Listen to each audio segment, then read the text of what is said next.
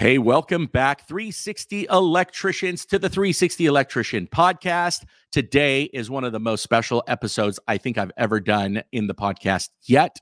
We have with us a special guest that you are not going to want to miss if you're an electrical contractor or you're thinking about being one. My guest has been in the trade for more years than I have and has way more experience. I'm going to let him introduce himself. He's the one and only Steve. Steve, welcome to the podcast. Hi, Jeff. Thank you for having me on your show. Very welcome, Steve. And uh, I just want to go right ahead. And the people that are listening to this on the podcast or watching on YouTube just said, Jeff said it's one of the most incredible guests. Well, Steve, Tell us a little about yourself because I know you're a humble guy and you're not going to want to give us all your credentials, but I know we're going to start with the six inspector uh, classes. You're in the inspection world. Tell us a little bit about your background because I think it's so important that they know who I'm going to be talking to in this podcast. Well, I think the, the most important uh, credential that I have is I'm a, I'm a master licensed electrician. You know, so if I had my my contracting company, you know, I, you know, went out and, and did jobs for customers. And, you know, I had those good days and bad days, you know, as any electrical contractor had. But I always felt that maybe I should be doing more. So I started studying to become an electrical inspector. And that was a lot of studying. And uh, I'm happy to say I got the six electrical inspection uh, certificates. Six. And uh, six, yeah, just six. So, Uh, so and I figure I'm going to stop even there. I don't even know. I would hate to have you on my job site if you have six. elect- I mean, can you can you break down what those sixes are and kind of just briefly what they entail? Because I don't know if any other electrical contractor out there has ever realized your side of the electrical world.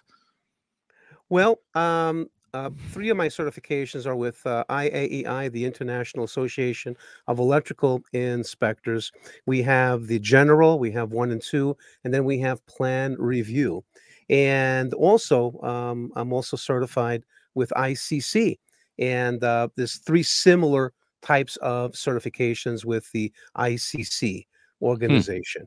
So, uh, but you know, wh- when you pass one, it's easy just to keep on studying and you just keep on taking them. And you know, I, I think the hardest part about taking any any test is just to get yourself ready and then you know put yourself in the quiet place, get your code book, and study Sure. and study and study. Do lots of practice questions.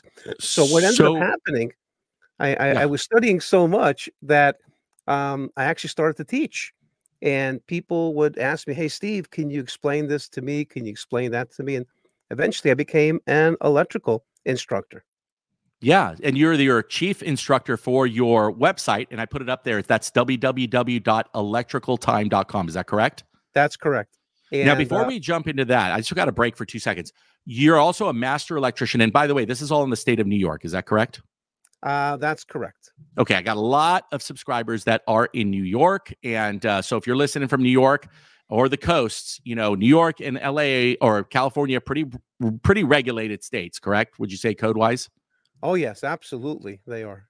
Gotcha. And so, would you say that if I decided, you know, later on in my years, not that I'm saying you're old, but decided that I wanted to be an electrical inspector, would the test to do that be as difficult as the master's test, or would you say the master's test was harder? Um, Or do you I'm gonna- need to be a master, or sh- you should you be a master, or Well, just a should- journeyman would be fine? You should be a, a master electrician. You should be like my my perspective is if you if I'm going to be doing the electrical inspections, I want the electricians to know that you know, hey, I'm I'm also a master too. You know, Mhm. because I'm going to be looking at your work. I'm going to be judging it. I'm going to tell you whether you know it's a pass or fail. So Mhm. you know, I felt that it was a much better thing to be a, a master licensed electrician, electrician, and then to you know become uh, an electrical inspector. You know, this way, I know both sides. You know, I you know as an electrical contractor, you know it's a tough business. You know, you got to make the customer happy. You got to manage your workers. You got to be able to f- buy the supplies. You got to you know do all kinds of crazy things to run a business. So I understand that. I really respect that.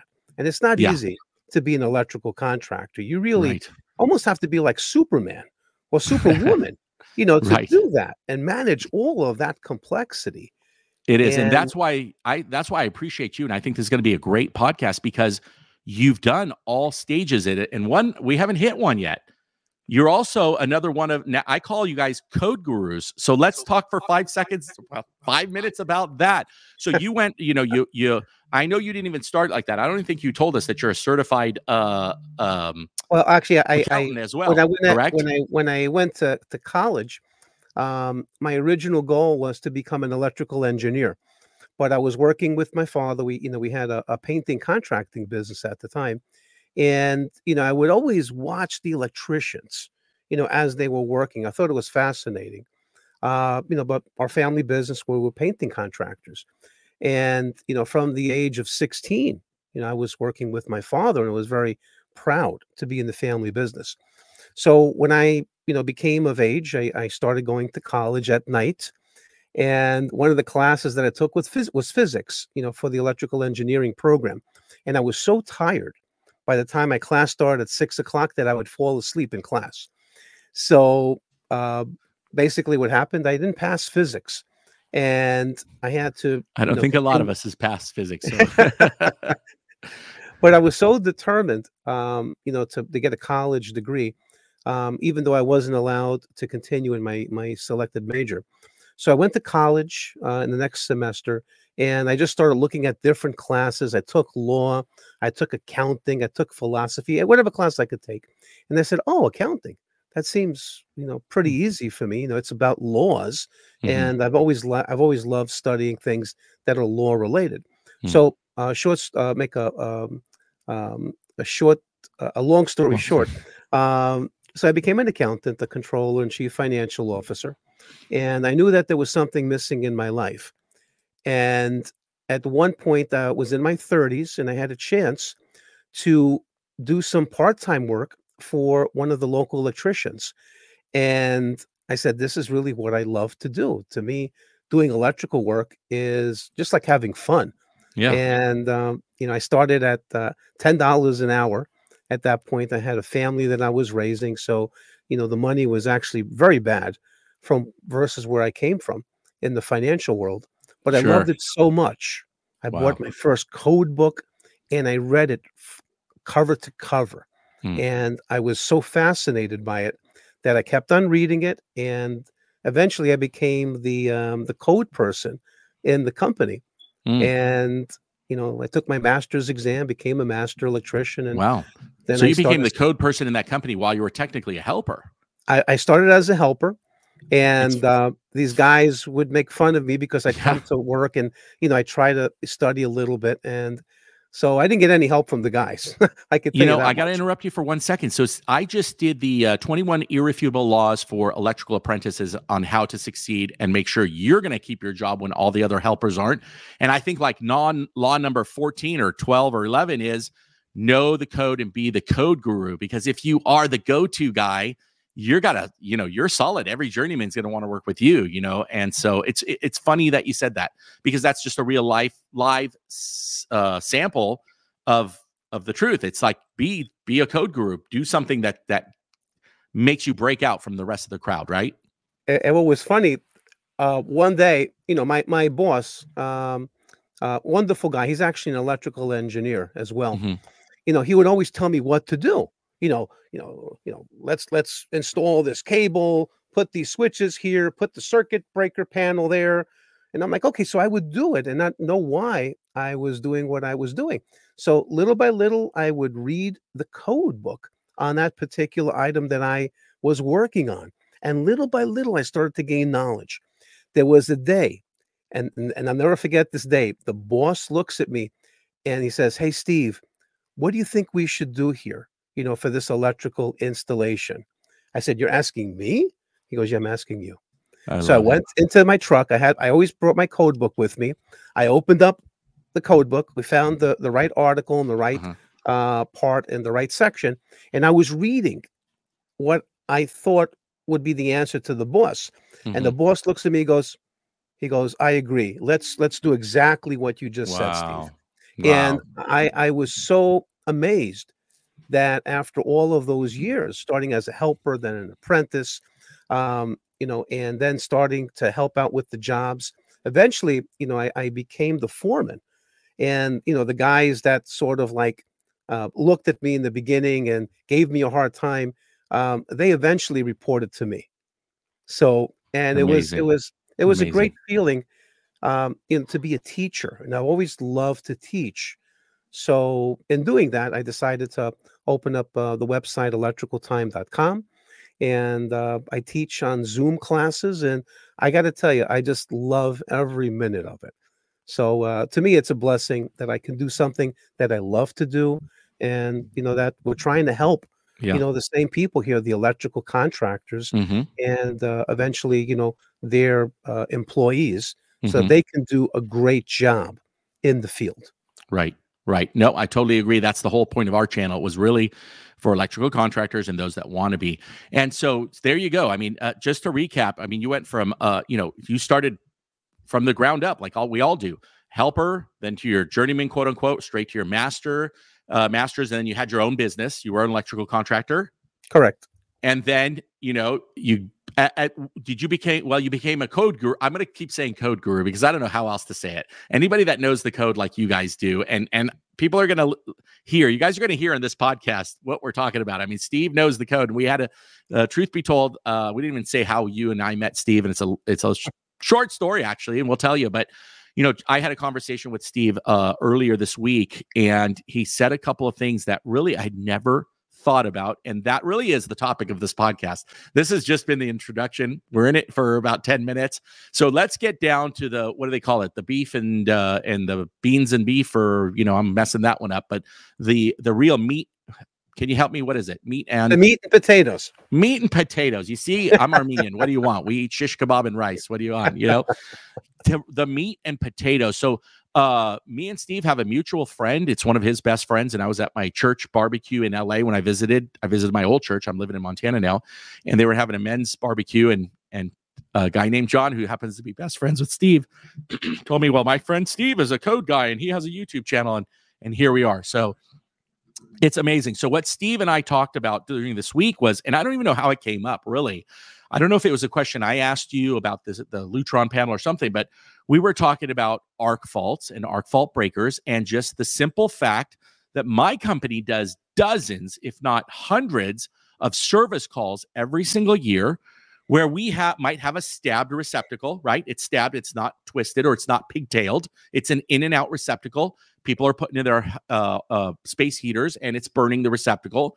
And we really realistically, you know, as stupid as it sounds, and I don't want to, you know, put it out there, but yeah, a lot of my guys, I don't think are thinking about it as well. We're going there and we're saying, oh, you just have a burn outlet or the stab came out we're just going to go ahead and re- re- replace that receptacle. Thank you for $99 and they're leaving. Or it's a friend or family member and we're just walking in there and going, oh, don't worry about it. You know, I'm an employee for a company, let's just say, and I'm walking in and I'm changing it out an, a, an outlet for Uncle Jim, you know, or my uh, ex father in law to make it even better. And so we talked about that. And Steve, you brought up some really, really good points that this is really what this podcast is about. It's about the liability part and the sheer the sheer weight that you really got to think about as being an electrical contractor and into that point i have a video out that says mark the black x and get paid what you're worth it's about the nuclear power plant engineer comes in for an hour marks the black x leaves and charges $100000 well there's a value in that he's the only one that knew how to mark that black x plant was losing a million dollars a day so it was worth it so I want to give it back to you, Steve, and let's talk about that. And it's the simple things that we forget about as electrical contractors, where you already an electrical contractor, a master, a inspector, so you're inspecting this work. Not to mention you're you're on one of the boards for the code. I think we talked about that for code writing, but also an expert witness, and that's how we got into this. So I kind of want to take I want you to take over from there and say, as me, as a as an electrical contractor, as an owner, I go in and change a simple receptacle, but it's not that simple, is it? It's not. And you know, with the you know the new code that came out for ARC uh, fault circuit interrupter protection, and that's going to be 210.12. And I'm referencing the 2020 code. Um, you know, I could go to the 17, but I figured 2020 is still good. Uh, yeah, and most teaching. people are still using that. I think most and, municipalities are still. And, we're going to go into that and I made a decision that uh, I'm going to teach 2023 next year in my classes. Sure. So I'm going to focus on the 2020 code. So you know, we've got this section called 210.12, arc fault circuit um, in uh, protection. And really what it, it talks about, you know, the areas inside a dwelling unit that must be, you know, arc fault protected for those receptacles, also for the lighting too. Um, one of the things that's a common service call, you go in to change out a receptacle outlet. Mm-hmm. And, you know, let's say that receptacle outlet's been there for, you know, 15, 20 years and you just change it out. And now, okay, it's great. And, you know, you collected your 150 bucks or 200 bucks and, and then you go away. Well, the code has a little bit of a surprise in there. It says that, you know, if we change that receptacle outlet, and, and if that receptacle outlet's in an area of a dwelling unit where arc fault protection is required, then mm-hmm. you must arc fault protect that branch circuit. Now, I'm going to say the whole branch circuit, but you know, I'm not going to make this into a code class. Mm-hmm. All right. So here's what you do. You know, you go in, you change out the receptacle, and customers happy. You charge 150. It took you, you know, 10 minutes to do, and, and you leave. Yeah, you think you're on top of the world. Absolutely. You made 150. You're going to go out to eat sushi. you know, life is good, but then you got to go to bed at night, right? Right. Uh, now, here's where it is. You know, the code, the National Electrical Code, is adopted as the law of the land. So you have to follow the law. So in 406.4D4, that talks about the arc fault protection for the replacement um, of those receptacles. Basically, what it says it says that if you're replacing that receptacle, and now let's say you're on the 2020 code, then you're going to have to make sure that at least that receptacle or the entire branch circuit is now arc fault protected. So let's let's paint this scenario a little bit deeper. So you know you go to your friend's house. You know I'm talking about I'm talking to all the contractors out there because mm-hmm. I was a contractor. I know um, I'm talking from that perspective. Um, you go to your friend's house or it's a make believe friend. They only call you when they need something for you. You know, they don't right. call you for dinner. They don't call you for anything. but all of a sudden, when they need is one of those work, friends, and I'm doing uh, air hashtags. If you're if you're listening to the right. podcast, and they're like, and they say, "Oh, this is my buddy John or Joe," right. you know. And I have like, a great friend you, is an electrician. they give you a big hug, right? And they say, "Oh, can I get you something to drink?" Right? But they, they don't call you for any other reason except when they need electrical work. So to me, that's not a friend. That's just somebody trying to take advantage sure. of me. Sure. So you go and you you know you feel like oh this is a, a, a good relationship and you change the receptacle and that's all that you do and they and they say hey how much ah you know what i was here 15 minutes you know make it a hundred bucks okay so now you mm-hmm. you go home and six months later you're driving by that that that friend's house right mm-hmm. and now the friend's house is on fire mm. so now that friend's going to be looking at you and they're going to be he's going to be pointing at you that's the guy that's the guy who set my house on fire. Oh, you know? So the, the the thing about arc fault protection and and because it's in the code we must mm-hmm. uh, provide that protection.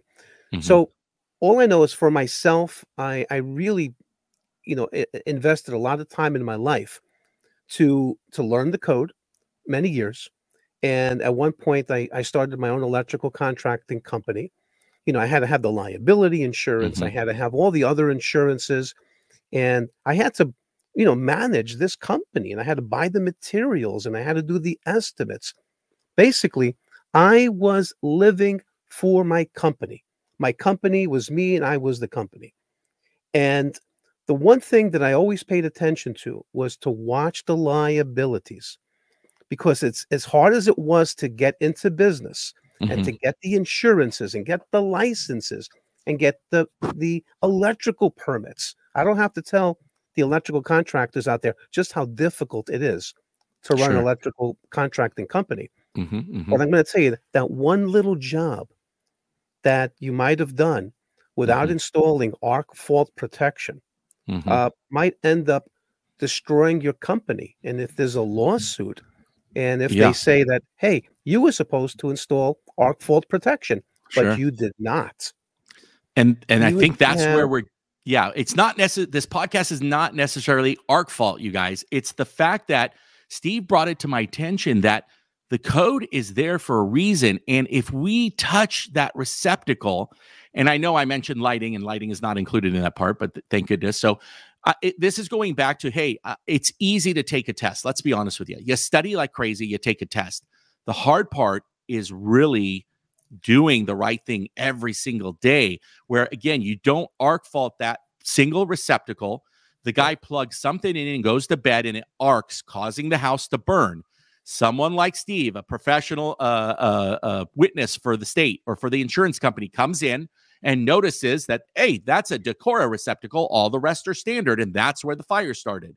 The investigation starts, and the guy says, Oh, yeah, I had my buddy Jeff and Steve over right last week, and they're the ones that changed it.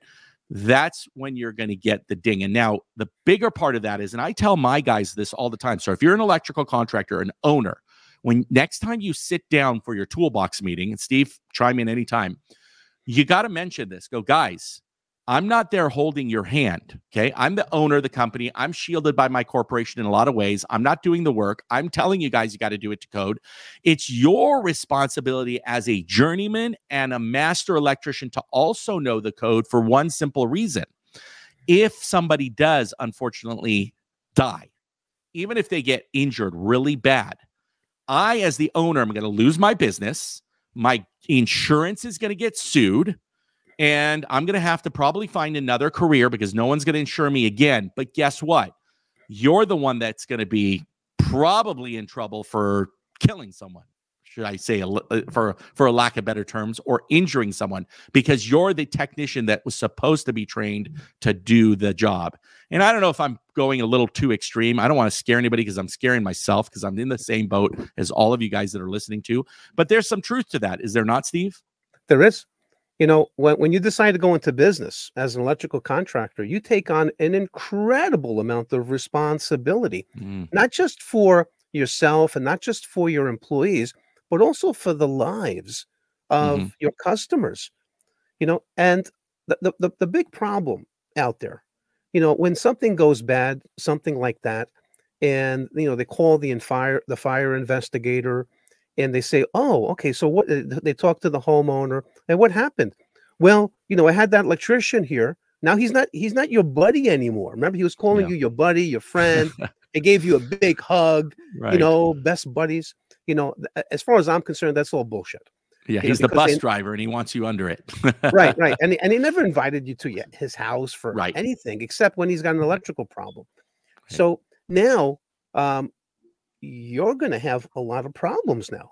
And then, you know, when they mm-hmm. call you and they do the fire investigation, and you know, they say, you know, Mr. Electrician, you know, I see that, you know, there's a new receptacle here.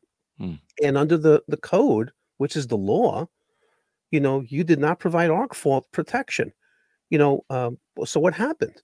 Well, you know what? He's my friend, and I wanted to do him a favor. Right. Blah blah blah. Um, you're done. Fly.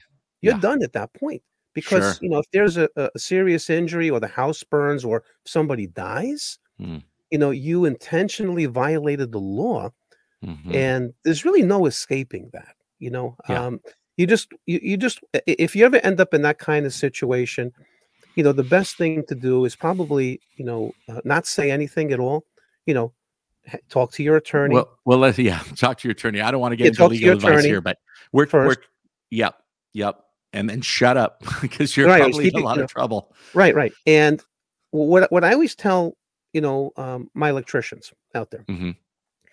um, you know, the arc fault is actually a wonderful device. We also have the GFCI protection in 210.8, but mm-hmm. we've got a breaker that's a dual purpose, uh, dual function yeah. breaker. It's got AFCI sure. and GFCI.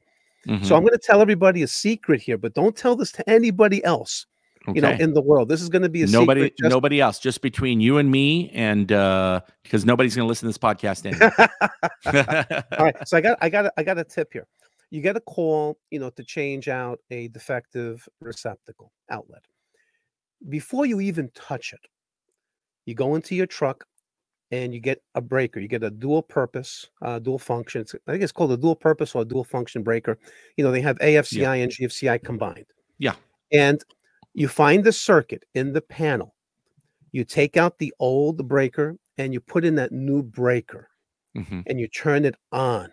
Mm-hmm. See if it holds. Mm-hmm. If it doesn't hold, Mhm. Then you can maybe go up to that uh, receptacle outlet and disconnect the receptacle outlet and put some wire nuts on it.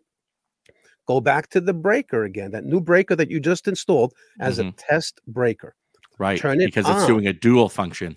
Right. And it's, and it's Yeah. going to be looking, you know, really what we're looking for um, is the correct wiring. So Sure. if we got grounds that are mixed up, or if we have what's Mm, called an objectionable current, which is mm, 250.6, where we've Mhm. got the neutral and the grounds connected after the first point of disconnect, that Mhm. breaker is going to trip right away. right. And then then you can say to the homeowner, listen, Mhm. you got a problem here. There's a problem with your wiring. It could be a Right. concealed junction box where they mixed all of the grounded, we call them Right. the neutral conductors, but the Sure. grounded conductors. Yep. And there could be objectionable current where the neutral is touching the ground. Mhm. So you got a problem here. I've seen it a lot w- in the light fixtures. They don't know what to do with that ground wire or something. They'll wrap it around the neutral and then just tie it in. And now you have a that's a great, great way to quickly troubleshoot, Right. even without a meter or anything. You just pop in that dual Right. function. you That's just a great pop idea. in that little baby, and then you Mhm. could see, well, is it holding? Yes or no? Of course, and if if it's it a modern panel, that's our Right, big problem. and- in New right. York and California, there are not a lot of modern panels in these older houses.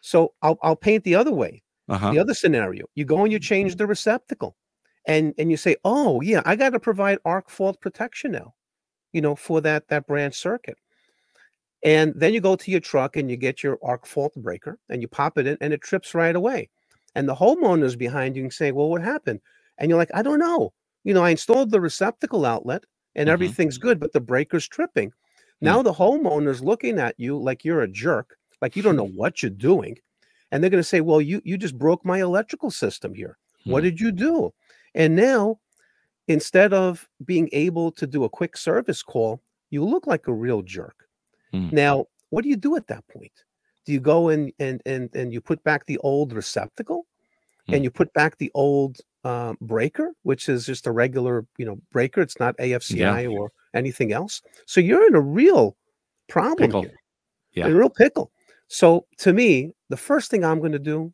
is i am going to protect myself as Mhm. a contractor as somebody who knows what they're doing and to and to protect my integrity and my reputation now if i go to the homeowner and say listen there's a problem here with your wiring and we got to find out what that is we'll say how much is that going to cost well you know we charge so much per hour and if we find it in an hour that's what it's going to cost but you know it could be much more there could be concealed junction boxes there could be all kinds of problems Mhm. and what you just did now is to prove to the homeowner that you are the expert in what you're doing and you're there to protect them, their property, and their lives. Right. Now, will they, you know, call the handyman or will they call, you know, the guy down the street who comes and fixes things here and there, you know, to replace the receptacle? Mhm. Maybe. But you know what? It's not your problem now. Right. It's, it's Absolutely. their problem. Their Absolutely. problem. And I think that this is all tying back to, you know, we have areas in Los Angeles where, look, we got people that are that don't have the papers to do what they're doing. You know, they might even ha- not even have papers to be here. Let's just say, and they're doing electrical work. Okay, and it's hard. It really is hard is. to compete. It's it is. It is. And unfortunately, our good old government's not like it's on our side. We're legit. They just know where to find us and grab the money, right?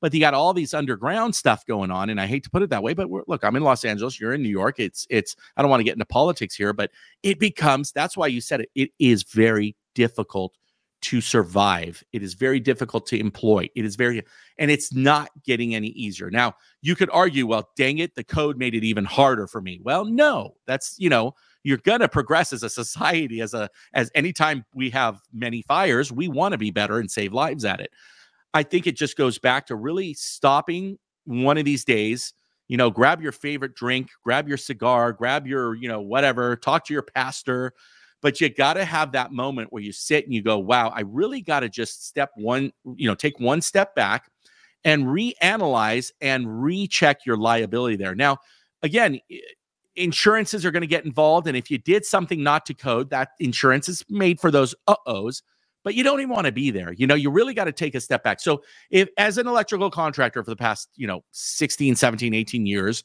i do rely a lot on my guys as far as the code aspect because they love the code and i run the business you know so there's like what do you suggest? I mean, I, I know you have uh, electricaltime.com. What do you suggest to the people listening here as a great starter? You got a bunch of free videos, by the way. Again, I'm going to put that banner out there right now. You want them to go to the YouTube channel? Do you want them to go to electrictime.com? If they go the to best- my if they go to my website electricaltime.com, I've got a Mhm. button that's called free videos and Yep. it takes them right to my YouTube channel. And they Mhm. can check out all the free YouTube uh, videos, you know, that I yeah, have out and there. you got some great information. Now, what if I'm someone that wants to go deeper with you? What, what, what, what do you? I mean, you know, I've got marketing courses, I've got paperwork courses. Again, the business side.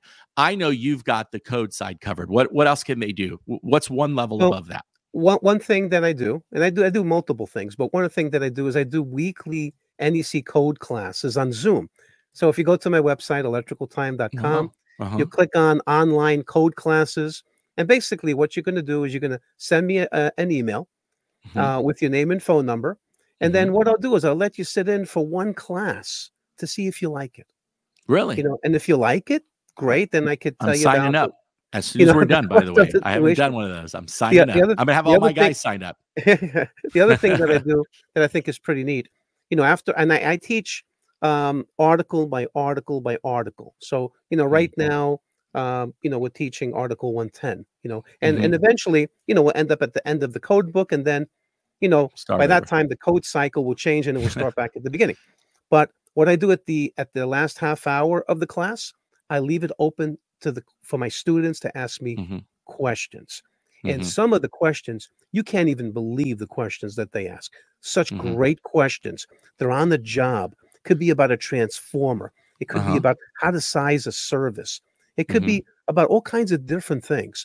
Mhm. So as the instructor, you know, I look at my students, and there's some students that know the code really well, and there, there's some that, ju- that are just starting.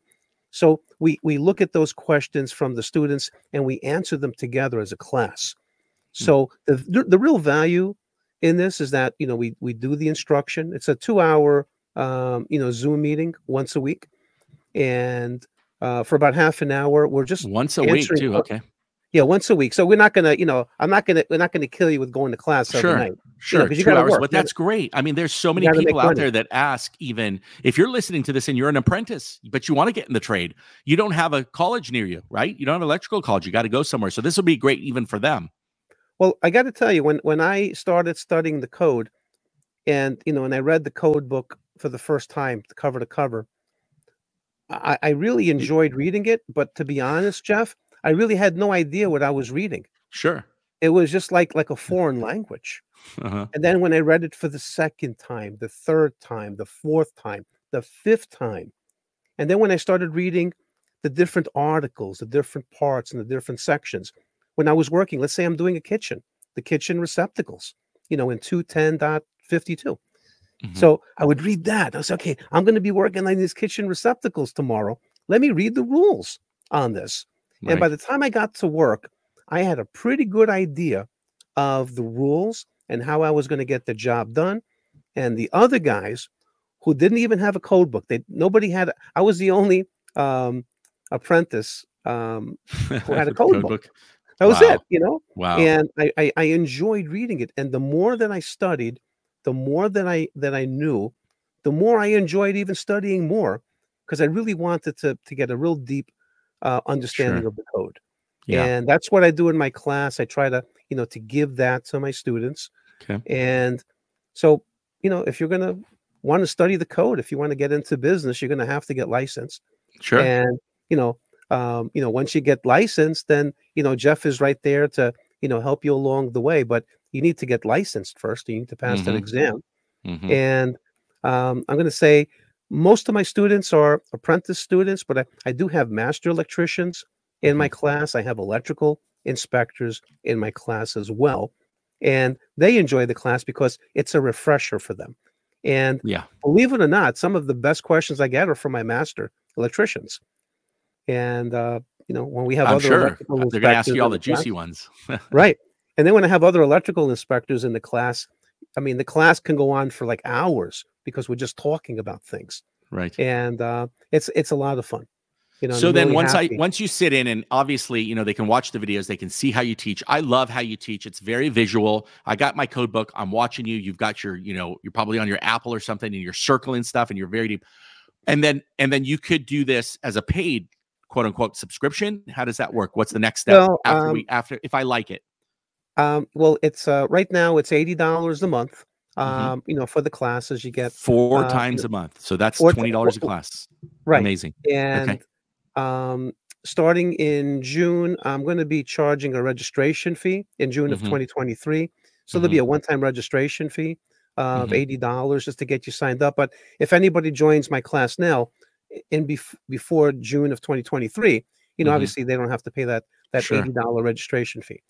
Um, and again, we take it slow. We read the code. I have a lot of uh, graphics and pictures that I show in the class. Mhm. And you know, we'll look at a picture of a of a kitchen. We'll look at a graphic of a kitchen, and then we go over it and we and we do a deep dive into it to identify all of the the code things that we're looking about. And uh, we've got videos that they can watch. We've got uh, textbooks in our class, and then obviously we got the best book of all.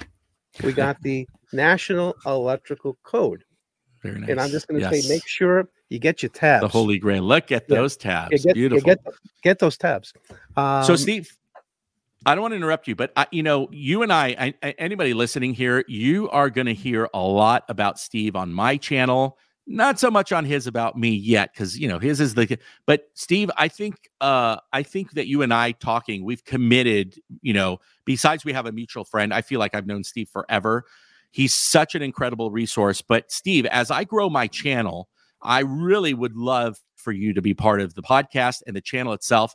And those that are listening are going to be like, this was great. And a lot of people listen and then they go on. Can we, on the air, make a small commitment that you and I are going to do some tailoring as long as our subscribers, both sides, comment in the comments if you're watching on YouTube, really what your needs are. And because I want to grow in a couple of different areas that would help. And I'd ask you, and I'm not going to put you on the spot. Obviously, you know the code book way better than me, but solar is a big thing that's coming and it's and it's getting bigger and bigger and i want to do some some solar uh more in-depth solar is that something that you'd be willing to develop with the 360 electrician channel and we can get Oh, some sure. and then absolutely. well, and then some Well- of these other areas uh i really want to work with you more i think it's just amazing that we met and and we talked but i uh, liability is such a huge thing but nobody's going to be able to cover all bases but i think Right. a channel like yours a channel like ours and you know i'm i've invited a lot of other people and i've introduced you to some people and i'm introducing other people's to, you know i'm all about collaborating on youtube and making the electrical industry and i know you have a passion for that the, the contractor i have a heart for contractors you said you had a heart for contractors on another conversation. I do. we I do. I mean, when I, when I have to do the inspection, you know, I really feel for the for the contractors because that was me, you know. And I, you know, and now where I am now with my electrical knowledge, you know, it's you know, it's it's it's it's it's much more. Um, I have much more knowledge now than when I was a contractor, and I was always scared of the ele- of the electrical inspector. I said, "Oh, is the Right. electrical inspector going to fail me?" You know, oh, you know, and, and and like I didn't know enough to understand and appreciate what the electrical inspector has to go through. Um, Yeah. it, it- it's a tremendous amount of liability Mhm. that the electrical inspector has, because oh you know, let, let's say, you know, you did a job and the electrical inspector came out and and passed you, Yeah. but the electrical inspector missed something. You Mhm. missed something. There's a Mhm. fire. The house Mhm. burns down. Somebody gets killed. Hmm. Guess what? You're getting sued. The electrical inspector is getting sued. The Hmm. lawyer's going to sue whoever they can sue. right right And I got to tell you, the most terrifying call that you can get as an electrical contractor is Mhm. when something happens and you get the call from the lawyer, even if you're you're you're perfectly innocent, because now that's going to cost you four to five hundred dollars an hour that you're going to mm-hmm. have to retain an attorney to go and fight this, you know, possibly in a court of law. It could cost you, you know, 20, 30, 40, 50, a hundred thousand dollars just to prove that you did nothing wrong sure so the and and I'll, I'll I'll I'll share one more thing here, you know, as a secret. But please don't tell anybody about the secret. Nobody, right? nobody will. It's just you and me uh, listening right now. All right. So another thing that I suggest for the electrical contractors to do, and also to teach your employees to do, you know, you you let's say you're adding a branch circuit to a circuit breaker panel. You know, you're adding another receptacle outlet someplace, and you put another breaker in there. Okay. And and hopefully, if it's in a dwelling unit, you're providing arc fault protection, which is Absolutely. required, you know, uh, as per uh, 210.12. You know, also make sure it's tamper resistant too. You know, um, if that is applicable. Here's the secret: take your phone out or take your camera, take a picture of the panel, take the cover off, take a picture of the wiring, go to that receptacle and take a picture of that receptacle. And then in your invoice, you're going to identify exactly what you did. And then in that picture, we're going to see that brand new arc fault circuit breaker. Mm-hmm. And we're going to see, you know, we're going to see the panel. We're going to see that receptacle. Mm-hmm. Now, let's say when you took the picture, let's say there were 20 circuit breakers in that panel, and the one on the bottom, that's yours that you just added. Mm-hmm. Now, five years later, there's a fire. And all of a sudden, you get the call from the lawyer. Well, you mm-hmm. were the last electrician working in this house, mm-hmm. and that house caught on fire. Mm-hmm. And you're looking at your records, and a lot of the smaller electricians are not going to have any records at all. They probably mm-hmm. won't even be able to find an invoice for that. Right. And right. that's unfortunate. But yep. if you took the pictures and you said, hey, wow, that picture shows 20 circuit breakers in the mm. panel. And how many circuit breakers are in there right now? This 30. Mm-hmm. Aha. So somebody mm-hmm. came after you, didn't pull a permit, never got it inspected, and right. now there's a fire.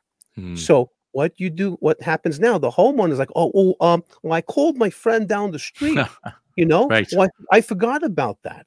Yeah, how convenient that you forgot about that. Right. And now you're you're going to put this poor electrician out of business. Mm-hmm. Mm-hmm. So that's my recommendation. You do a job, you document it, you take some pictures, and you save it someplace. Yeah. And God forbid there's ever a problem down the road, then you can call somebody, you know, like me or, you know, um, eh, somebody who's, you know, an expert in the code. I also do expert witness testimony as well. Mm.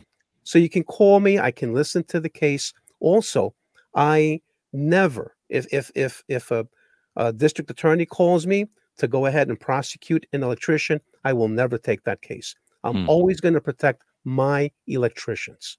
Right. I'm going to be that's, on your side. That's great. So that's God great. forbid you ever get that phone call, you know, just go to my website, electricaltime.com, shoot mm-hmm. me an mm-hmm. email. I'll call you back and I'll talk to you and, you know, see if I can help you with that. But take those pictures yeah. of what you're working on. And then in your invoice, you know, I would suggest using a program that's going to save those invoices and not just handwrite it on a piece of paper, which you're probably going to lose, you know, mm-hmm. the next week or the right. next month. So, so, make sure you keep all of your accounting uh, digital so that you can access these records many years later down the road. Yep. So here's my shameless plug. We are a brand ambassador for Field Pulse, uh, fieldpulse.com. I tell everybody if you're in business if, and you're doing, I, I don't even put, I don't know if I put a dollar amount on it or not, but if you're in business and you're doing at least $50,000 a year in business gross sales, you cannot not afford, is that the right way to say it? You cannot not afford service software. Fieldpulse.com, uh, you can take pictures just like you said. It will be attached forever and ever 10 years from now, you can pull it up and you're going to see the pictures exactly like you said. And you do it all on the field, all through your cell phone. It's it's technology. It's 2023, people. If you're listening to this, you know, if you go to fieldpulse.com and you use it using my links or go through my channel, uh, you get 15% off monthly. You get 30% off if you pay for the whole year. I think it's incredible. There are other softwares out there uh, you can look at. Obviously, try them all, do the trials. But I found to do the types of job that I do, whether it's just a service call or a big project where I need project, um, you know, software that'll also do multi-day projects. Field Pulse is the best, hands down. GPS tracking, all that. Shameless plug. But wow. uh, that actually that, that's see, that's that's it's great. not only for your accounting. It's not only so you make sure you get paid. It's not only your marketing. It's also to save you on the liability. And also, I think um, the eh, eh, you know Field Pulse and there's other programs too. But is that fieldpulse.com, Yep. Jeff? Yep. And then how do how do they get that software through your link? How do they do that? So the best way is to go to our website. I'll put it up there, www.the360electrician.com. Okay. And then uh, go to um, supporters. There's a tab there on the all the way on the right side. And if they click it, it'll go to my link. Or another way is if you're not watching this on YouTube, go to our YouTube channel uh, at the 360 electrician or at the 360 electrician podcast almost any video I do in the descriptions, you're going to see field software for, through Field Pulse. If you click through that link, now don't be afraid. If you forgot it, you just text them and say, you know, it's got to be within a certain time period because they're not going to do it. You know, if you're Field Pulse right now, calling them two weeks later. During uh during your sign up, you have to write that you found him through the 360 electrician, and they should be honoring that for you. And it's for life, 15% off every month for as long as you have the the software Wow. if you decide it's for you and you sign up for a whole year at one shot, they're going to give you 30% off. It literally is the best deal in software. And as I said, it's pretty robust. And of course, it ties into your QuickBooks and all that. But we're getting off topic, but it's 100%. it's a way to cover you liability wise. what? and and as a former accountant and and still an accountant, per Well, se, I, I, still I still do some accounting. Uh, yeah, here and there. Um, it's going to save know, you from our, our Uncle Sam, right? Well, you know, listen, we just got to make sure that you know if you're the contractor, right, and and and and you know, you, and Jeff is helping you to with your business. You know, you, you killed yourself to open up your business. You probably sacrificed everything. You might have mm. even taken out a mortgage on your home, you know, to go and buy the I- trucks. and I, hear it all the time. And I, I think it's just absolutely silly that if you're out there, you're you're you're taking and if you're taking chances that could put you out of business basically overnight. And you're and you're you're you're you're not protecting yourself, your employees, your family, uh, and you made this huge investment. So I, I think knowing the code and knowing what to do um, is an absolute must, and that's what I do. You know, I I, I teach the code. I'm I'm a code geek. That's what I do. And So important. So important. Shameless plug again. If you go to our channel, www.the360electrician.com, I do have the courses. This is on screen. If you're watching this on YouTube, if you're watching, if you're listening on the podcast, head head over to the, the 360 Electrician podcast on YouTube. What I'm showing you, Steve, is actually this is my field paperwork that goes along. Sorry, that's my solar one. Here it is. This is my field paperwork. And then this is my um proposal once I sign it. Are you ready for this? There's my legal. And this is not the same as this. This is my legal for California. I always tell everybody it- it's that one best friend. It's that one client that's just sweet as a button. And then you accidentally tip over a vase because they didn't secure it they were supposed to. And it breaks, and you end up paying a $5,000 vintage vase.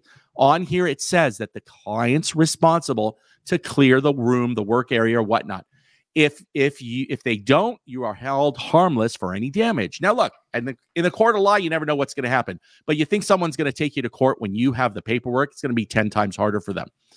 Take the course it's worth the protection the the software the camera everything steve just said on this channel it's because we're in the real world and i hate to say it but things are getting harder and harder by the way i do have the solar paperwork coming out very soon for the solar contractors that don't have it all my courses, all my paperwork, Steve, is editable as a sample. I'm not an attorney, I'm not an accountant. So I give it to you as a sample that's completely editable. So you can go to your attorney, your state board, and then you can tailor it to fit your need, put your logo on, all that.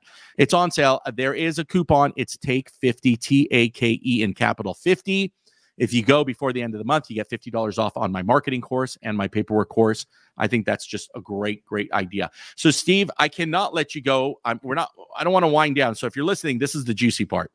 I'm just getting warmed Steve- up just to let you know. Steve, I know. Steve, we got to know. We have an actual inspector on the channel right now. Steve, tell me the top three to five things. I don't care how many you do because that's all information and we're we're hooked. Name the three to five things as an inspector. It's your first go to on either like a remodel or a or your typical inspection that you would do. I want I want you to give me three to five, and then probably tell me the three or five biggest mistakes you see electricians making that they really need to start, you know, buttoning up on. And it's the important things. I'm I'm sure. Go well, tell us, tell us. That's so important. We're all, you know, a lot of us beginning are afraid of inspectors. I'm not. Inspector's my best friend. You know, so tell us. Well, three to five things that, that, you, you go for right away. Well, I think the number one uh, problem out there, um, you know, we've got all of these conductors, we've got, you know, the NM cables, which we call Romex cables. And, you know, they're all connected to something. They're connected to terminals. And if you read the instructions and also the code uh, references section 110.3b installation and use in the 17 code says hey you know you gotta you gotta torque those those terminals those screws you know those those those set connectors you got to torque them you just can't use you know what i'm going to call the grunt method like where you, you, are turning it or you, you have the wrench and you're like Ugh, ugh, okay that's torqued mm-hmm. no it's not you could be under torquing it, you could be over torquing it. And that's the number one failure point hmm. the connections. Sure. You got to make sure the connections are good. Mm-hmm. I, I, can't tell you, like, you know, uh, when, when I was a, a, an electrical helper and I became an apprentice, and I, I became uh, the journeyman, and then I became, um, you know, the, the general manager you know, when I went to look at the work at some of the other um, people that were working in the company, you know, I would go and I would yank on all the connections. And I can't tell you how many times the connections just came loose. They looked good, but they just yeah. came loose. I'm like, what's this? So I'd go and I I I, I tighten it up, and I had my torquing screwdriver, and I would make sure that it was torqued properly. And it's a good thing to know that okay. when you're making those connections, you're making a proper connection. Right. And again, that is the number one failure point in mm-hmm. electrical. Mm-hmm. It's all of those connections. So as an inspector, you would come and you would ask them to get their torque out and torque it, or would you check it, or how would that work? Well, um, that's they got they got a really cool screwdrivers now that torque. They, and they click. They yes, click. Oh, yeah, click. Okay, there it, it uh-huh. So as as an electrical inspector, you know, I could ask you, can I see your torquing screwdriver, please? I love it. Um, I you, uh, Steve. I lent it out to my friend. Okay. Well, you know, I could, as the electrical inspector, I could say, okay, now take all of your all of your connections apart, get your torquing screwdriver, and then um, let me know when you're ready, so I can, you know, stay here for 15 minutes and just watch you.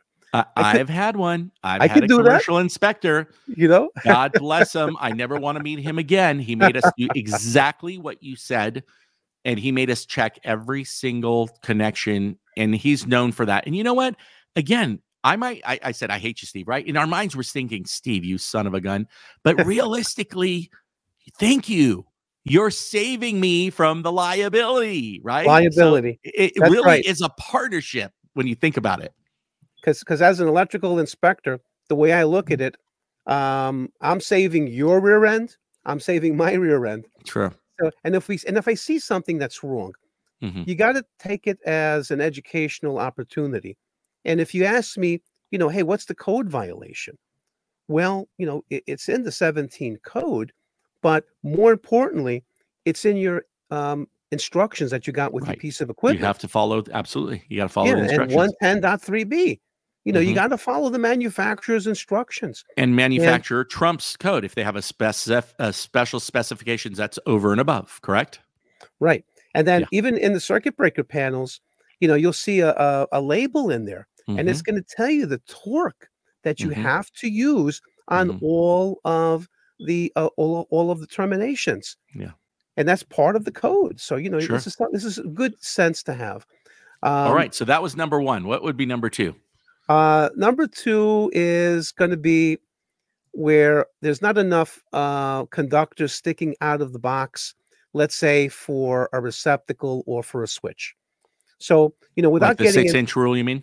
Yeah, this well, it, the six inch rule and there's a three inch rule. Mm-hmm. So, without getting you know into too crazy into the code, so you know, if you got a box that's less than eight inches in any dimension, what you have to have, you have to have at least three inches of conductors sticking out of the box. Mm-hmm. So what I like to do, I like to put maybe four or five inches or six inches mm-hmm. sticking mm-hmm. out of the box. And you know, you can trim what you need to trim, but make sure you don't trim it less than three inches sticking out of the box. Mhm. and you could work comfortably. I can't tell you how many times I've seen electricians cut those conductors so so Yeah. short that you can't even get your fingers in there to attach the sure. the I- switch of the receptacle. And to me, that's just absolutely uh, stupid. And it's not it's not a courtesy to the next electrician. Let's Right, put it that the- way too. The next electrician is probably going to be you. Cussing you out. Right. There Right. you go. Exactly. This you, tr- like in 10 or 15 years brothers and sisters in the trade that's what it means it means one of your brothers or sisters are coming behind you whether you like it or not have the respect look how people did the work you know 50 years ago it's amazing you know with their work ethic and how they did it all So right I- so, I, so would number say two that's that's like the number two violation. Then I see box fill, you know, which Mhm. is an article uh, 314, and I see that violated all the time. and it and it's a tough one if you don't really read it and learn it and then actually look at the box for the cubic inch rating inside Right. the box you know if you're using a you know like a plastic nail on box, it's right Yeah, inside the it's box. right there of course of course You know, And, and it's funny because I always see it's funny. My guys wonder how I why I do things. So buying nail on boxes, I buy them by the hundreds in the box, and it's like three cents, five cents to go to the next size. And I always get the biggest size possible and spend that extra five dollars per box because guess what? I never have to worry about it. And then all of a sudden, I get this stupid deep GFIs or the deep, uh, you know, the new uh, USB plugs, and I don't have to worry about it. There I go. Oh man, the customer asked me to put a USB outlet there now, and now I don't have the depth. So, and of course, so again, these are the things as a business owner, my guys don't think about it, but they're like, why is Jeff spending more money on these deep boxes? It's like 25 cents more a box because it saved me 20, you know, $50 to have to replace it later. Exactly. That is hundred percent right, Jeff. So box fill, and not only do we have to count the conductors, we also have to count the devices that we're installing inside the boxes. And I won't go into the into a code class here, but you got to know how to calculate box fill. You know, to calculate for the volume of the device, also to count uh, for any fittings that we need to count. Small fittings like wire nuts, we don't count. You know, you need to know how to calculate um, you know the conductors Yeah. and how to calculate the box fill. Once you do it five or ten times 20 times it's easy. Yeah, you just you look at it and then you know basically real quick if that box is going to be overfilled mhm, yes or no. Mhm. and you know a box is overfilled when you look inside the box and all you see is a big ball of wires in there and you can't even see the back of the box and they try to they try to put the receptacle or the switch in there and what and, and i saw this one time an electrician took out his hammer and i don't have a hammer here but let's say this is my hammer Use the back with, of it. with the back of the hammer Yep. he was pushing pushing the conductors in the box For so the record, was- I guess that he was using the back of the hammer. I've he never was using the that. back of the hammer and he never was done pushing okay. the conductors into the box. And this is, you know, when I Oh, first started, gosh. you know, Yeah. you could have told me anything when I was a helper, you know, and I would have believed you. You know, like the time that they sent me to the truck to get to find the wire stretcher. Oh, know, I love it. that was funny, you know. And I'm like, I could, I can't find it. I don't know what it's. It's brown. It's orange. And the boss was yelling. And then I, I came back and they were laughing. Oh, said- gosh. I said, "There's no such thing as a wire stretcher, is there?" They go, "No." So I can say that in all of my years in teaching, I've been able to send guys out to the truck and and um, girls too to go find the wire stretcher.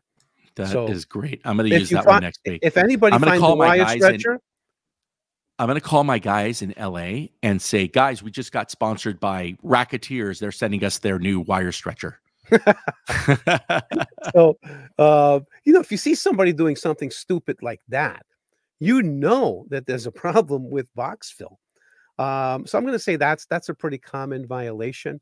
Um, I think another common, you know, there's a lot there's a lot of violations that I see out there, but one that really people don't even think about is if you've got a long run on a branch circuit or a feeder that you're not taking into account voltage drop, which technically is not a Yes. requirement of the National Electrical Code Mhm. unless you're dealing with fire pumps or with sensitive electronic equipment. So for the regular stuff, the code recommends a maximum of 5% in total voltage drop. So you got a long run and somebody's running, you know, let's say a 12 to NM cable, again, Romex, and it's going out 150 feet, two feet. And let's say it's going to be loaded up with 16 amps on Mhm. 12 gauge conductor. hmm So by the time you do all of the calculations, you might end up not getting the proper voltage, you know, at the other end where you have your piece of equipment. So I see that all the time. The other big uh, thing that I see all the time uh, when they're doing a new service is it not doing their service load calculations. I say, "Where's your service load calculation?" Uh, I've never had to do that before. Well, this is a house. I put a 200 amp service, and that's what I do.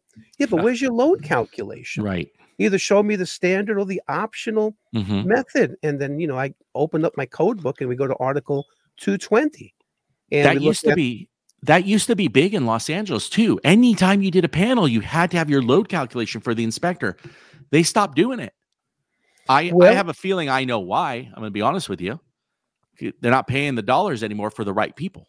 They're just getting anybody that can do it, and they're not. You know, they're because I always see these young kids coming out, and they're literally they still wet behind the ears and everything, and then guess what? They hit you up with well, your GFI outside doesn't say WR, and you're like, and then you know you got, yeah, and I get it, but that's like the least of the the violations you're going to do, and sometimes you know we're trying to skim it or whatever, but you get these guys that are just, oh, this guy was just came out of code book 101, and they're out there. But I used to get it. I used to get the the and and when I first started, I was like, oh man, how am I going to do this?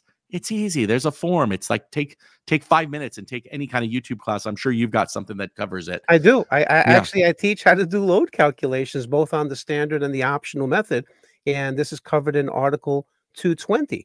And I think that's called uh, branch circuit feeder and service Yeah. load calculations. It's on it's on all our master's journeyman tests. You know, you have a Right. 15 unit apartment building, you know, and each one has a electric heating and da da da and, and all the the ovens and you know, you gotta you gotta know the the service conductor size calculations and all that and the grounding.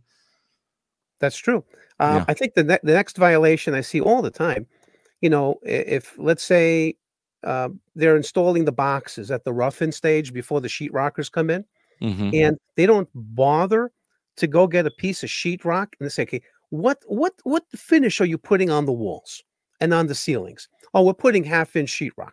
You know what? Take a little piece of sheetrock, and when when your electricians are, are are nailing up the boxes, put it right there, Yeah. and then use that as a gauge to Quarter make sure that it's not correct? too deep inside Mhm. because those box extenders, I think we also call them goof rings. too. Right. You know, they're expensive. They're like five dollars a piece. Yeah, the white ones you're talking about? Yeah, the white ones. And So- quarter inch, I think. You can't be more than a quarter inch in. Yeah, quarter inch Yeah. um, inside um, a surface that is not combustible. But if it's Correct. a combustible surface, it has to be flush. Flush. Yep. Right. Which and is you- your side paneling electricians, if you're listening. Side paneling, wood side paneling, notorious for that. Mobile homes, notorious for that. right. And and again, you can't have the box sticking out of the finish because then you're going to be like a jerk. You can, but you're not going to get another job, right? You know, you know, and then and then now you st- and then you start Caulking trimming helps. the box, right? Because the box is sticking out of the sheetrock. oh gosh. Now I see that as an inspector. I'm like, what are you doing? Well, I got to do this because uh, the rec- the box is sticking out. I said, you just violated the UL listing Yeah. of that that box. And I have the golden question, Steve. As an inspector, if you see stuff like that, now you're going to be like, what else did these guys do? Uh versus, versus, I believe, and I'm just speaking for myself. If you walk into a job and you look at a panel and it's and it's the Mona Lisa, you're less likely to probably nitpick. Is that correct?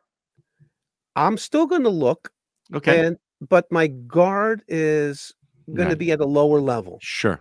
If I see, as soon as I walk in, and let's say another another common violation when they're running NM cable, and again NM cable we call it Romex, Romex, but yeah. Romex is a brand name by Sure. Southwire, Sure. right? So they're coming out of the Sponsor of stud the through the hole, and they're making a sharp bend down the stud to go to the switch plate or the Yep. receptacle. Mhm. We got something called the bending radius, Mhm. Yep. and it's got to be five Loophole. times Mhm. The bending radius of that NM cable, the Mhm. Romex. And I Mhm. see, and I see these sharp 90s Mhm. coming from the hole in the stud through where they, they bore the hole and coming down. Mhm. And I even saw one guy one time take the hammer and he was hammering to make that that that angle really sharp. And I'm like, what are you doing? He's He goes, saying "Well- uh, uh, a, a roll of Romex is now six thousand dollars. So every inch I get out of it, right? or I couldn't find the wire stretcher. All right. So so what I used to do when I was, you know, doing a rough and you know with Romex in residential, I did I did I'm mostly a residential electrician. Mhm. You know, I did a little bit of commercial, a little bit of industrial, but I'm going Mhm. to say 90% was in uh, residential. Mhm. You know, as as I got the Romex coming out through the hole in the stud, and then I'm going down the stud, I put my hand there and I'd put it in a ball, and then I would wrap the um, the NM cable around my Mhm. hand, so Yep. I had a nice curve Nice. and I knew that that was a nice, safe bending radius. Yeah. And Yeah. you know, and you could see who knows what they're doing on the job, and those people have no idea. You know, and you look at the stapling, and if they're driving the staples like it's like it like it like the NM, the Romex cable is going to hold something besides itself, and they dug those metal staples if it's Mm. metal, which I don't like, um, on on Romex, and that, I think it's illegal in some jurisdictions to use metal staples on Romex. Right. So, and and I would look at that, and I would see that these metal staples were really dug in to the Romex, Hmm. and I'm like, wow, they really have no idea of what they're doing. Hmm. So later down the road, when you know they're they're installing the circuit breakers, and let's say it's arc fault protected, that defect might not not not might not make itself evident Mhm. for maybe six months to a year or five Yeah. years. Yeah. But eventually that that staple is going to dig in to that insulation. Mhm. And now we're going to have arcing. It could be a series arc or it could be a parallel Right. arc. Right. And that arc fault breaker is going to detect both Yeah. types. And I, And I always remind my guys remember, we're 60 hertz in the United States. What does that mean? We have 60 cycles of back and forth vibration. And I call it a micro vibration over many, many years becomes a lot of scrubbing and rubbing. So if you don't put those connectors in right, or you've got that metal, you know, sometimes I've seen it. I'll come in and and uh, you know they'll splice the. It's you know not my guys, thank God, but sometimes when I go into projects or stuff that I'm doing remodels, the Romex sheathing is slightly out of the metal box. It didn't make it all the way in, and then they've got that wire that's rubbing. I mean, these are such important things, and it ties right back into the podcast, which was really the the giant liability issues and how it ties into. You really got to know the code. Uh, and you really do. So it sounds like you know a lot of your things that you're looking for are also the biggest mistakes that people make. So let's Yeah. let's let's ask you one final question as we're going to kind of wrap up here is what's the worst thing you probably ever seen as an electrical inspector? I actually do want to ask you one other question after that, but what's the probably the worst thing you've seen as an electrical inspector? I, I've seen uh, circuit breaker panels that were inspected by other electrical inspection agencies where the the panel was the first point of disconnect and there was no main bonding jumper the green screw wasn't there or it was there but nobody ever bothered to tighten it so that we now have the main bonding jumper which Mhm. is by far the most important piece of the electrical system Sure. because if we have a fault Mhm. somewhere in the system and that main bonding jumper is not there, let's say we have an accidental um, where the hot conductor is touching uh, the metal case of a Mhm. box, or the, the hot conductor, which we call the ungrounded conductor, Mhm. Is now energizing the metal chassis Yeah. of a piece of equipment. And we hot. don't have that main bonding jumper Mhm. we do not have an effective ground fault current path Mhm. that will it's a low impedance path and it's intentionally constructed so that breaker will trip Trip. it has to open to stop the flow of electricity Yeah. and when i see that and i see and, and again when i was you know uh, a helper then an apprentice and you know when i became a journeyman and eventually when i became a master electrician um, I can't tell you how many times I saw that. And I'm Yeah. like, wow, they don't understand electrical theory. They don't And- understand what they're doing. And the inspector didn't make sure that that main bonding jumper Yeah. was in there. That green screw, it's there for a purpose. Sure. Then I've seen sub panels, That's what I was going to say. That right? are And the, and the green screw is in there. I'm like, why is there a green screw in the sub Yeah. panel? Yeah. Like, what are these people on drugs? No, I've seen that you know? too. We'll go into apartment buildings are very notorious for that because their main disconnects at the meter. But right. in the sub panel, some handyman that usually the apartment buildings want to hire an in-house handyman, and he's jumped the neutral and the ground right in that sub panel. Big no-no. I've also had this happen, and and you know, I never really looked deep into it. It's only once. We have ADUs in California, auxiliary dwelling units. And a lot of times we are adding uh, oh, sorry. Yeah. So what we're having to do is the house itself has, let's just say, a 200 amp or 100 amp main panel that's on the house. Well, now we're adding an ADU. So we do our load calculation, and we need we need 100 there. So now we need a two gang 200 amp fed, right? Double meter. We used to be able to remove the meter, jump either jump it. Most of the time, we uh, disconnected it, and we would bring it into a 100 amp main breaker on the busing. The key there was uh, if the panel label allowed it to be uh, backfed any other way. Uh, I'm trying to f- uh, uh, phrase the question in a right way as an inspector, but if you've seen it, uh, and you know, I can't remember exactly what it was. I think it had to do with the ground jumping uh, bond. I think some panels that don't have the ground jumper uh, or were not able to disconnect the ground from the neutral. That's what it was. Inspector called us out and said, You got the UL listing for that because the ground was able to be disconnected because we were now making it a sub panel. And we ran into a few and we didn't think about it. There was no way to separate the grounding bar from the neutral bar because now it became a sub panel. And they they called it out and they said you have to replace it with a new sub panel. I don't know if you've ever ran into that, but you California uh, electricians, you got to watch out for that. Yeah, here what, in New what York, would be the code section that would cover that? Do you know? I don't want to put you on the spot. Well, but... you know, that's going to be in grounding and bonding. That's going to be okay. Article 250. Yep. And uh, Article 250, let me tell you, it's an animal of an article. So when because when it's life safety, right? It's really about safety. Yeah. And when we study Article 250, um, I spend probably I'm going to say about 10, 10 to 12 classes just wow. on Article 250. Wow. I mean, that's how important, how important, it is, and it's so voluminous. So even if you try to read Article 250, you probably can't read it from beginning mm-hmm. to end without getting a headache. So I, I, I believe it. it it's, it's so entailed. You don't think about it. Look, we've had apartment buildings where we had to run wire underneath the apartment building and to staple NM, especially once you're getting into aluminum or bigger sizes, it just didn't make sense. It was easier for us to strap conduit. Well, if you don't put ground bushing, grounded bushings on both ends, you know, uh, and then the pipe had to be grounded. So our inspector said, run it all in PVC, and you don't have to to do the jump bonder jump on the on the connectors and stuff. It's an amazing, you know, it's really really amazing. Grounding is just, uh, you know, I think they stress it a lot because again, it's a lot of life safety and property safety. You know, if the breaker doesn't trip, someone dies or someone, ca- you know, buildings catch on fire. Plain and simple. That's that's true. We have to make sure that whatever we do as electricians whether it's a big job or small job, that we have to protect the people, the building, the property. Because chances are that electrical work that you know the electricians are going to do out there is probably going to last for 50, 75 years. Yeah. And it's probably going to exist even after you're gone. Like the you're house liable live, for it for a minimum 10 years, according to our state code, you, for workmanship and defective material. If you installed it wrong or not to code, you're on the hook for 10 years. And then I guess there's a statute of limitations, but that's what the contractor uh, board says. You know, I give a one year parts labor warranty. That's great. That's but for your for defective workmanship, it's 10 years. And, but I think I think the greater thing here, Jeff, you know, as, as a human being, you know, as, as, as someone that believes in family, um, and, and, and just always trying to yeah. do your best as a human sure. being. Sure. You want to be able to leave that job and feel good about the work that you did.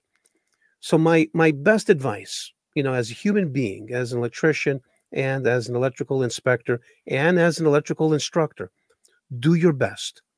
Um, follow the code. At the end of the day, you're going to find that there's going to be customers that are going to fully agree with you and they're going to say, you know what? You know what you're talking about. So, whatever you think you have to do to make my house safe, to make it safe for my family, do it. But you know, you know, obviously everything has a dollar limit to that. Mm. And my advice, and it's a personal advice, you don't have to take it. But if you end up having these customers that the first question out of their mouth is like, How much do you charge? How much is that going to cost? Oh, I found a guy down the street who can do this for 75 bucks. Mhm. I'm going to say, good luck. Yeah. Thank you for not wasting my time Yeah. because I'm a licensed electrician Yeah. and I don't feel like losing my license by doing a favor for you for someone that may be that may be a make believe friend. Sure. So you got to choose your friends, who your real friends are. And if you got great customers and they want you to do the right job, you know, you'll end up probably making much more money too, because now instead of charging the 150, Yep. now you're charging six, seven, eight hundred dollars, a thousand dollars. Right. And you know what?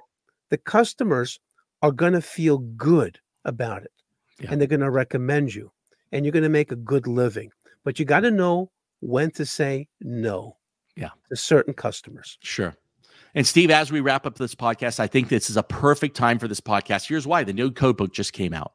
So if you have clients that you've been doing work for for years, and let's be honest, you're comfortable, they know your prices, and you're maybe too cheap. The call you need to make tomorrow, the email you need to make tomorrow is hey, say, hey guys, the new 2023 code book is out, and there's been lots of changes. Due to those changes, which are in life, safety, and for me to do the job I need to do, my rates are going to have to increase because the code, you know, whatever you want to use, today's the time. This podcast is the wake up call right now. If I had a bell, I'd be ringing it. It's a wake up call for me and my company. I'm I'm just by the way, Steve. I think we talked about it. I'm I'm about to open the brick and mortar in Montana as well. So I'll be running two electrical contractors, 1,200 miles away. So how much more important is it to cover my rear and liability?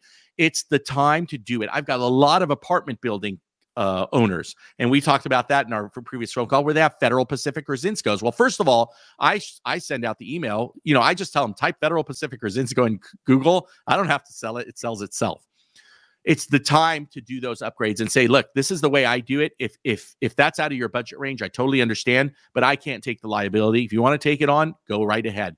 You put them on notice you send it through an email. If something happens guess what? And they call you back for whatever reason you could say i warned him he didn't decide to take my warning. He went and did it. That person's even more liable. And sometimes i've done that. Sometimes i will purposely put it on paper and send it over because they need to know and so I really appreciate you. Uh, everybody, again, if you're listening to this, uh, Steve's website is www.electricaltime.com. You go over there, you're going to be able to get to his YouTube channel, which is at Electrical Time as well on YouTube. Steve, I really appreciate you. I know this is just the first of many, many things that we're going to do. I'm going to give you the last 30 seconds to say goodbye. And, and again, let people know uh, about your courses one more time how they can get involved and how they can sit in on a free lesson. And then uh, we'll end the podcast and I will definitely have you on again. Steve, let them know. Well, Jeff, thank you so much for having me on your show. Um, and just so you know, I've been up since four o'clock this morning. It's now eight, eight, almost eight thirty in the evening, and I got to tell you, I, I just love talking about electrical. Um, it's something that I just enjoy doing, and when you enjoy what you do, it's not work anymore. It's you know you're starting to have fun. You're starting to fulfill um, your purpose in life. So what I do at Electrical Time, it's very simple. I teach the code. Hmm. So you know uh, if you're going to become an electrical contractor, obviously you're going to need Jeff's um, advice, and he's got great products that uh, you should take a look at. Definitely. Yeah, but you know, for you to become a, a contractor, electrical contractor, you need to pass the exam, and that's what I can help you with. Mhm. And then with your electricians that are working in your company, I can also help them to teach the code so that they can protect you better from that ugly words called liability. Mm. If they're doing a better job and everything's good, you can sleep better at night. So um, that's that's all I got to say. And again, it's electricaltime.com. And if you want to take uh, one of my classes, just go to the website and click on online classes. Shoot me uh, an email with your name and number. I'll call you back, and then I'll schedule you to uh, take a class and see if it's something that you like. Wonderful. Wonderful. Well, guys, this is it for the 360 Electrician podcast. Uh, I am sure, I am so happy you guys stayed. If you stayed this long, look, kudos to you. On our website, www.the360electrician.com, coupon code TAKE50, T A K E 50 for your marketing, ultimate marketing for electrical contractors ultimate paperwork for electrical contractors. I also do coaching, which I know I've told you, Steve, I've got over 300 electrical contractors or those that want to be signed up already. I'm getting through as many as I can. Sign up early, prices are going up. You can sign up at the website at as well. Thank you for all the channel sponsors and you know all of you guys head over give a big shout out to Steve. Let him know you listen to the podcast. Subscribe to his channel. His channel's fairly new. I don't know if you, how long you've been doing it, Steve, but I tell you, the information on there is amazing. We love you. Don't forget to download, subscribe to this podcast on Google Podcasts, Spotify, and Apple. And again, at the YouTube podcast channel at the 360 electrician podcast.com. Steve, thank you, my friend. Thank you. You're gonna come, Really you're gonna come it. back again. Yes. Look forward to uh to doing a lot more uh, shows like this with you. I It's, appreciate uh, it. It's a, a good synergy that we have here. Amen. Amen. Steve, thank you so much. I'll hit you up uh, this week. And guys, thanks again. Have a great week. Have a blessed week. Be safe. And we will see you on the next one.